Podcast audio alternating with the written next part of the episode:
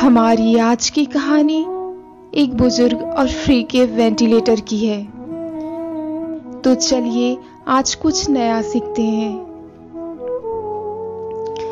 Italy के तिरानवे साल के एक बुज़ुर्ग जो कोरोना वायरस के पेशेंट थे, जब वो ठीक हुए और अपने घर जा रहे थे तो हॉस्पिटल के एक स्टाफ ने उनसे कहा डिस्चार्ज के टाइम तक आपने जो एक दिन का वेंटिलेटर यूज़ किया है उसके आपको पाँच हज़ार पैसे चुकाने होंगे।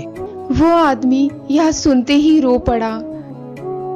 तब सीनियर डॉक्टर उनके पास आए और कहा अगर आपके पास पैसे नहीं है तो चिंता ना करें।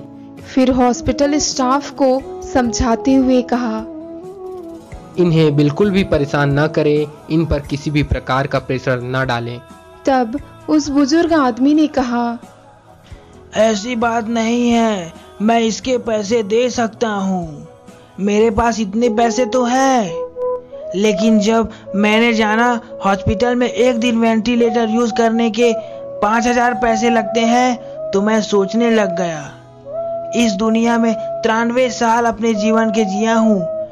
उस ऊपर वाले ने अपने फ्री के वेंटिलेटर पर रखा था, जाने उसे कितना चुकाना बाकी है।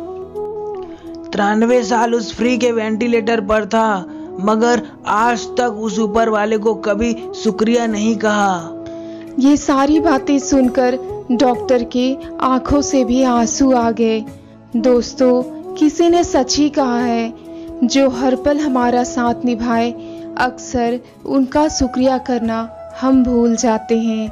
हमारी इस कहानी से आपको क्या सीख मिली, कमेंट कर ज़रूर बताएँ।